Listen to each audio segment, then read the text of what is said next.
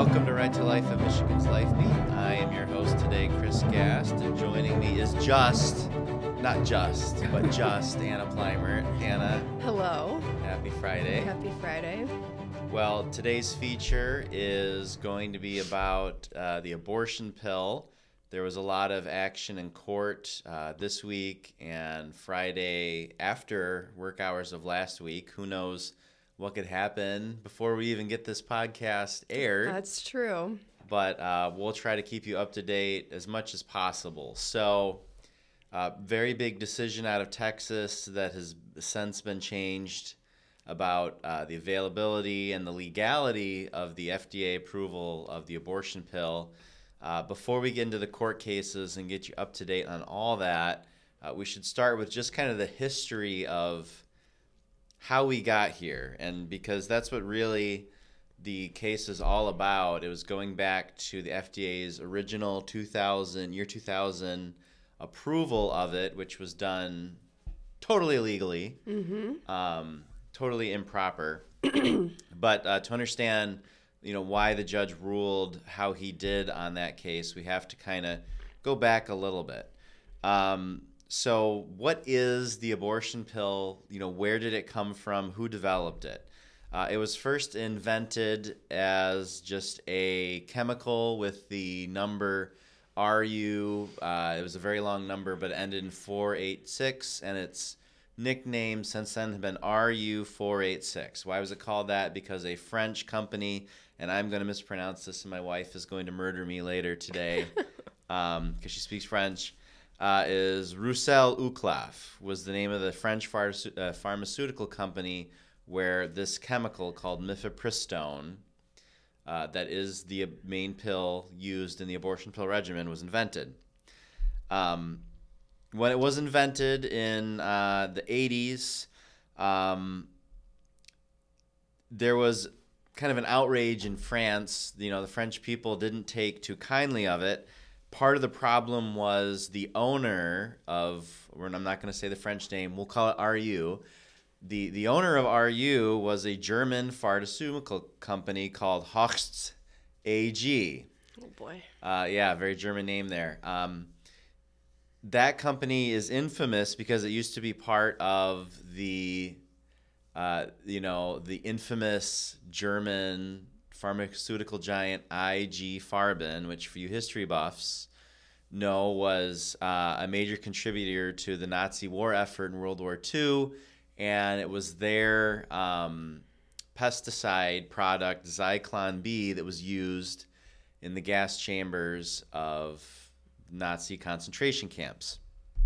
So uh, the idea that, and they owned RU. So basically, the same company, um, the same lineage, you know, that was responsible for death on a scale of millions just 40 years before is now suddenly creating a, a human pesticide, is- if you will, uh, that's going to be used to kill millions of more people. Uh, the French people didn't like it, and so um, the company itself, RU slash uh, slash Hoechst, um, Anna's laughing. uh, they decided to pull it. Like, okay, you know what? We shouldn't do this. This isn't right. Um, you know, it, it should be noted that you know all the people that are responsible for that old company. Um, in World War II, obviously it wasn't the same people still hanging around 40 years later. But nevertheless, they were too uncomfortable. They decided to pull it. Well, what happened? The French government ordered them to keep producing it. So they learned, just like Walgreens is learning today and others, that when you enter the abortion industry, you're not allowed to leave with your dignity and your conscience intact. You can't just walk away. It will not be allowed. It's too important for a variety of reasons to a variety of people. So, uh, fast forward a couple years. So, 1994, uh, the the former head of that whole French German pharmaceutical uh, giant uh, was gone, and he was I think he was uh, uh, Catholic or something, and it didn't like it, and that's what helped make them. You know, he didn't want it to spread. Well, by then, new leaders were in place, and America was very interested in importing the abortion pill over here.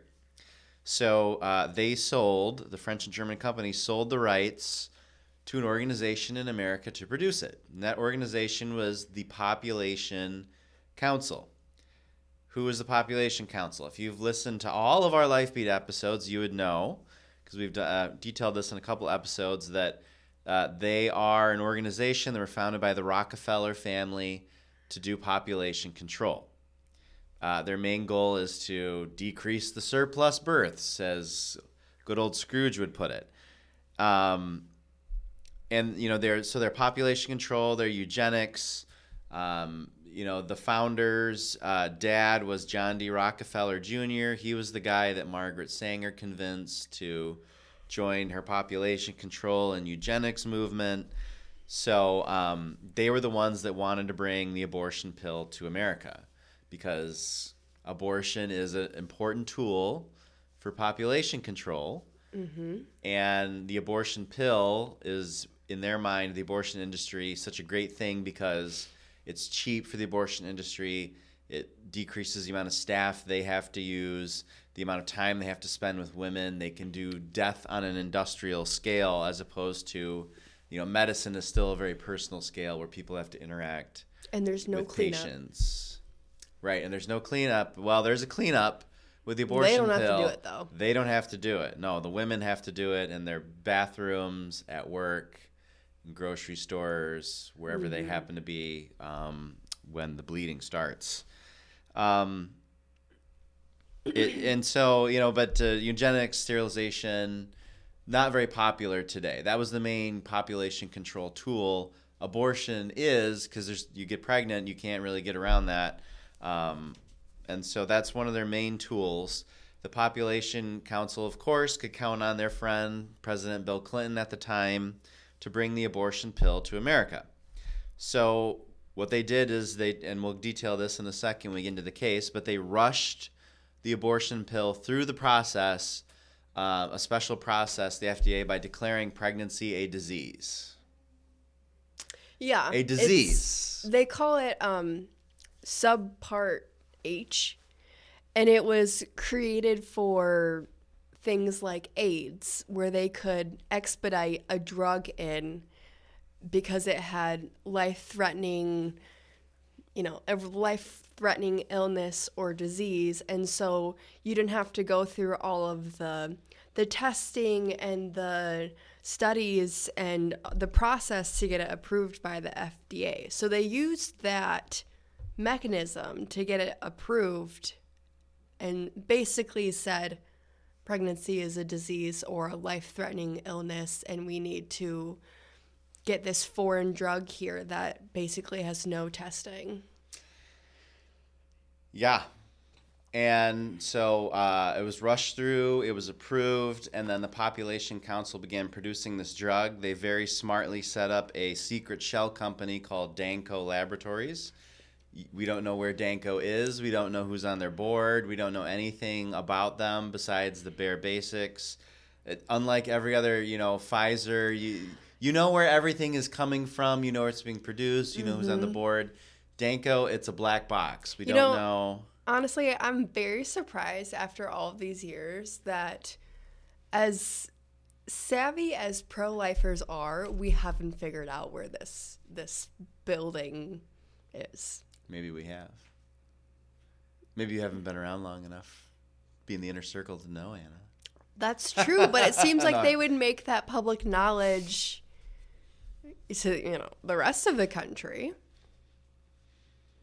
Uh, they have a lot of money and influence, so uh, it's uh, it's a little bit harder to get into that level of as good as we are of infiltrating the other side. We we aren't perfect, we'll say. Right. right. Um, and you know it's very smart because you know the, the you know uh, Roussel, Uclaf, and Hoechst had to deal with the protests. They had facilities, they had corporate offices. The anger could be directed somewhere. Um, you know, no one's heard of the Population Council. They aren't a company. They're just a giant, you know, nonprofit NGO foundation, whatever you want to call them, by the Rockefeller family and others. And their company has nowhere to protest. Um, nothing like that, and they don't produce anything else. So whereas all these other pharmaceutical companies have they stand to lose by being unpopular, when your only product is the abortion pill, you can't do that. Um, in 2019, the abortion pill became generic, and then there's another company out there producing abortion pills called GenBioPro. Very similar. It's their only product. Um, you can't. They don't have an about us page. It talks about all their great staff and their history and whatnot. Um, that was basically founded by the tech billionaire uh, David Packard of Hewlett Packard. Um, so if you own a Hewlett Packard printer, you are founding abortion pill. or if you've yeah owned any Packard, uh, any HP computers, anything like that, um, the money from that and this foundation. Uh, of course, Packard was a billionaire. What did he become obsessed with? As every one of them, except E- Elon Musk and a few Texas oil barons, get obsessed with Population. population control. And he he wrote a letter to his kids saying, "I know you all disagree on things politically, but we got to stop. Got to get rid of the babies. Too many babies. Figure it out. Uh, I'll let you figure it out." And so their kids uh, have created the other company that is basically half of the abortion pill market in the country. So we have these two secret corporations, uh, laboratories founded by giant population control uh, organizations funded by billionaires. Um, it's like we live in a Bond movie. Except again, as we've talked about in the podcast, you know the even the Bond villains wanted to, you know, save uh, humanity in their own really weird, twisted, creepy ways, for the most part. Um, so just coming at full circle, um, you know, that's how the pill got here. It was rushed through, um, and that's why it's going to be. This is such a fight, as we'll talk about and see with that Texas judge's ruling. Is there's so much power and influence and money tied up into the abortion pill, which is basically the number one population control tool in terms of importance now. Um, except for maybe you know a certain you know one or two contraceptive methods but uh, this is it for them. And two you know with contraceptives you know they're, they're not 100% effective. You know half of women who have abortions um, reported being on a method of contraception in the same month. So they need the abortion pill. These billionaires are experts at getting special treatment finding ways around laws having friends in high places including courtrooms in Washington and other places and in the media. And so, um, yeah, so let's talk about the Texas case, which was short lived in its full effect. Yeah. So in November of 2022, the um, Alliance for Hippocratic Medicine, which is a coalition of doctors, filed a lawsuit to challenge the uh, um, FDA approval of the abortion pill in 2000. And so we finally got a ruling on that from a Texas judge. I don't know how to say his last name. Matthew K. something, something Judge like K. that. Yeah. Um, and so he ruled. He agreed that the the abortion pill was approved unlawfully, and that they rushed it through, and they, you know, they didn't properly approve it, like any other drug. And so he agreed with them. They won the case, and then the a case came out. How many was that? Like directly after his ruling? Was it like a minute after? Like I don't think there was any time in the news. I think it was a day between- after. Was it? I think it was the same day.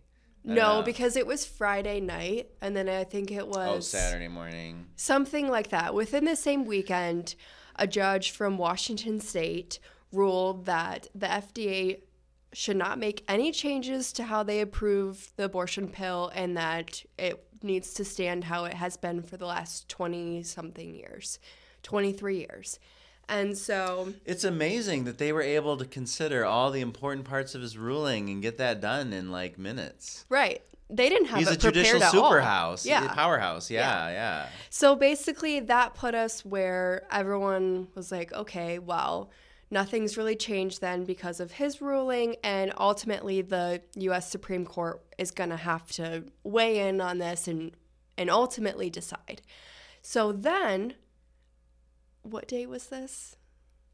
I don't even know what day it is today. I said It's Friday. I said Happy Friday, so it must be Friday. Um, the Fifth Circuit. Wednesday. Wednesday. Wednesday yes. evening. Yes. Yes. No, no, no. Thursday morning. Thursday morning. Something like that. The Fifth Circuit ruled. Um, And this is for just this is the over over the Texas case. yep. So Yeah. they ruled in the Texas case. They partially they put a partial stay on um, the Texas judge's ruling, meaning that they agreed that the FDA lawfully approved the pill, meaning that it was fine how they did it, it was legal that how they approved it. Well, Well, no, how they approved it in 2000, 2000 but they they removed. Um, so essentially, they went back to 2016, where you couldn't have mail order abortions.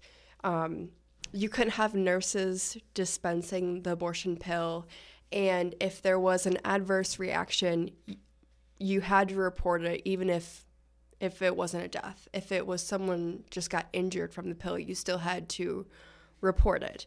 And so he said it's still approved, but we're going back to before COVID, which is great news because um, that was a really big issue that started from COVID and it allowed pharmacies to be able to.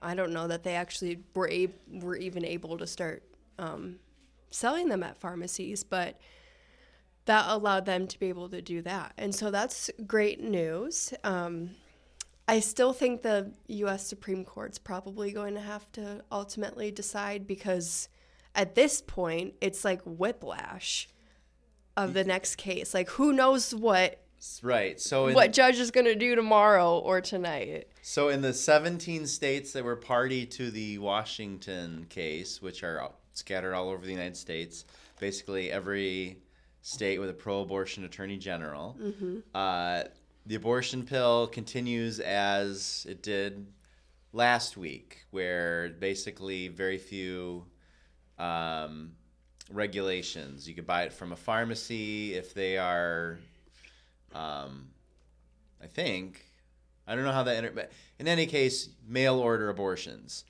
Uh, for the rest of the United States of America, um, so 33 states, I think, and uh, the District of Columbia, um, or who knows. uh, you were back to the old 2016, yeah, before the pandemic rules, where uh, the abortion pill has to be d- uh, distributed in person at the clinic to the women. It can't be sent in the mail. Um, it can't be done at 10 weeks. It has to be done before seven, Seven weeks, which is what the original FDA approval was. That was, again, not based on a ton of research, but even the research that we do have showed a huge amount of side effects. Um, and so, uh, abortion pill is still available, but it, you can't just get it through the mail. You can't just go down to Walgreens and get it for these other states.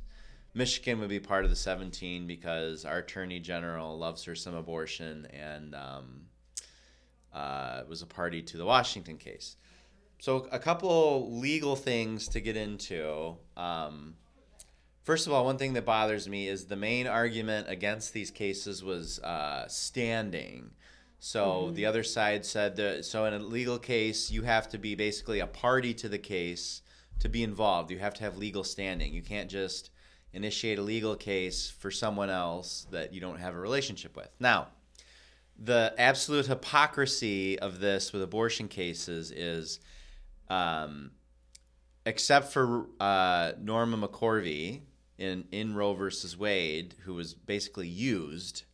Uh, but since then, at no point has any woman actually challenged abortion laws in all these Supreme Court cases we've dealt with. It's always been third party standing. It's always been the abortion facilities claiming to speak for the women who would be harmed, and the courts have just allowed them to cheat judicial process and get that through.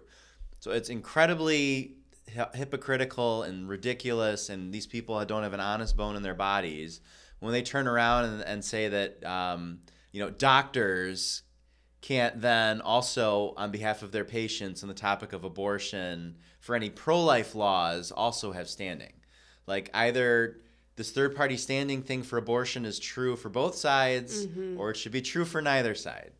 Um, but again the other side will never ever ever be honest because they just don't care. They and they're never held accountable in the mainstream media so they don't feel a need to be honest with how that works. But chris gast notices the hypocrisy and can't stand it.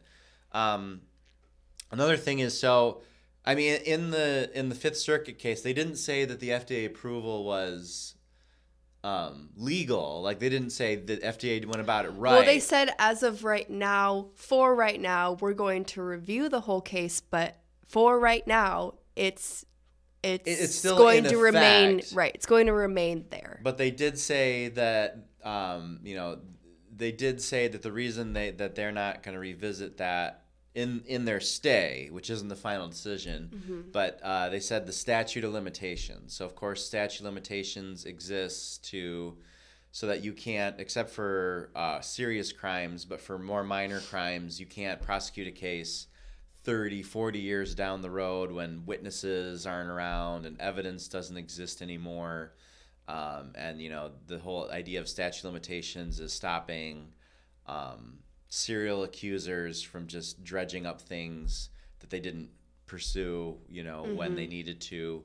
Um, and that it's almost a system of vengeance instead of justice. Um, but in this case, well, first of all, I don't know how a statute of limitations applies to like administrative procedures because they're not really. We're not talking about criminal law. We're talking about the FDA violating their rules and procedures as dictated by Congress. Um, but you know, as the judge in the Texas case said, well, why are we visiting this now? It's like, well, this is the first time we've done it because the FDA has stiff armed the normal process for complaints and stuff for 20 years. Like, it's not the fault of, you know, pro life people have been pursuing this using the pr- appropriate legal channels. It's been the FDA that's been breaking the law and breaking um, regulations and refusing to address the concerns. And only now has the case, you know, gotten to court. So it's not like this is something that you know we just dredged up 20 years later. Is like I know how we can get them. Like right. if you go back to Right to Life Michigan stuff, you know, pre-internet, almost pre-internet days, like back when we were talking about the French abortion pill, as we called it back then, um, like you can read all about how we objected to the process and how it happened, and it, it's just frustrating that um, you know the judges are gonna say, "Well, it's been a while." It's like I know, but this is the first opportunity that's been had to been addressed, and it's not like we haven't been trying to do it. It's not the it's not the plaintiff's fault. It's the it's the you know person guilty of the crime who it's their fault that we didn't have a chance to revisit it. And i won't go into my next point but we'll move on um, so eh, i mean legally what the fda did was wrong uh, pregnancy is not a disease how, how we all came to be created and born is is a natural functioning of the human body. If it, if it didn't function that way, none of us would exist. if it didn't um, function that way, that is a disease. Right. Exactly. So there you go. Um, you know, the process that they used is for responding to pandemics, and um, babies being born is not a epidemic. I do think that it's interesting Quite the opposite. since all of these cases that you know each side's going to have their messaging points and whatever they've seemed to taken on the well we still need to have the abortion pill because they use it for um, Miscarriage. for miscarriage treatment I know they're really yeah they, They're really they have pushing to that. use the miscarriage Yep. to promote abortion. Um, and they're also saying that, which is surprising to me, and I think we've talked about this on the podcast before, They've kind of switched gears. They're saying, well, we need the abortion pill because it's way safer than um, first trimester surgical abortions. But Anna, I've been told first trimester surgical abortions are safer than childbirth. Yeah, and they're super quick and they in and out like it's that. gentle suction. Yeah. Yeah. it's, just gentle. removing. It's just removing It's uh, pregnancy tissue. Same day, like we don't need any informed consent or an ultrasound or a waiting period. Just these women can walk in and walk out. It's like getting a tattoo. Right. Or wait, no, no, because we actually regulate children getting tattoos and there's a process and we inspect tattoo parlors. Right. And we have licensing and all that. No, no, it's not like that. But but in any case, yeah. Yeah, so they've Whatever's convenient for the moment. Yeah. Whatever's convenient for the moment. I They think that's interesting. Zero shame. You know, it'd be great if a media organization that is so great about, you know, uh, dredging up what people said 10, 20 years ago. You know, we don't have a statute limitations for cancel culture. You know, it would be great True. if maybe they look back, say, uh, five minutes ago, and talk about, uh, see them talk about how safe surgical abortion is. Well, what happened? Did surgical abortion suddenly become dangerous? hmm I don't know. Maybe they were always dangerous. Who knows? Perhaps, you know. Beats me. Uh, yeah. Um, so they're lying now, yeah, abortion pill is really safe. One of the things that the judge pointed out, and I will say, although the fifth the circuit court, I think I wish they would have that whole statute of limitations things is kind of frustrating. They did have some really great points in there. Like one of them, for example, like the FDA is making all these changes by, by you know saying, oh, RU forty six is safe because we don't get reports of women dying. Um, but the FDA stopped requiring reporting of any deaths from it to them. So that's great. Like you know, I this nuclear bomb is totally safe. It hasn't harmed anyone because I haven't gotten a report of the Right. hundred thousand people that got bombed. You Right. know, totally safe. I do think it's it's a positive thing that it's going in the right direction and something that could have a good outcome because I don't know, they're going to relook at it. They it was a temporary stay that the abortion pill is still approved, but they did say they were going to relook into all the evidence, reevaluate it all. So that is promising not to be a Debbie Downer for Michigan, but even if by by some miracle that they were able to take the abortion pill off of the market, there have been some prosecutors in Michigan that have uh, publicly stated that they will not go after doctors, even if they found out that they were illegally prescribing the pill, that they wouldn't put any of their effort towards that. So that's a little discouraging. Obviously, that's not all the prosecutors in Michigan, but pretty sure Oakland County did say that, unfortunately. So I think that yeah, the broader point is encouraging that we, you know, it, it's just holding the side, the other side, to their own standards that they have set up, and it's supposed to be the general standards for health and science and evidence-based medicine, as they would call it. Just holding them to their own standards, they can't apply it, and uh, and then you know, like you said, if you know we get it there. I mean, it'll be really hard for them to distribute it because you know you can't op- even you can't a secret company like GenBioPro and Danco Labs, um, you know, they aren't going to be able to get away with existing on a national scale and doing that. But you know that is a problem. The the other side, they just refuse to accept laws. If if ninety percent of Americans um, said one thing, the hardcore pro-abortion people wouldn't agree with it. I know they were talking about the people decided in Michigan a lot, but the second the people don't decide a thing, they're They don't care. it's a completely yeah. Yeah. Whatever argument they need to say, whatever they need to do, whatever that's the real takeaway from all this. whatever legal process they need to cheat, whatever evidence and research process they need to circumvent, whatever ridiculous thing they need to do like declaring pregnancy a disease, they will do it because they need abortion. There's too many wealthy and powerful interests who see abortion as the number one population control tool, and you know, human beings are the greatest threat to humanity in their minds. Too many human beings is the greatest threat to humanity. So many more twists and turns Yep. to come. We'll keep you updated. Uh, but for now, uh, a partial pro life win, and we'll take wins, right? We will. All right. Well, that's all the time we have for this edition of Life Beat. Join us again next week. Have a wonderful, warm spring, Michigan weekend.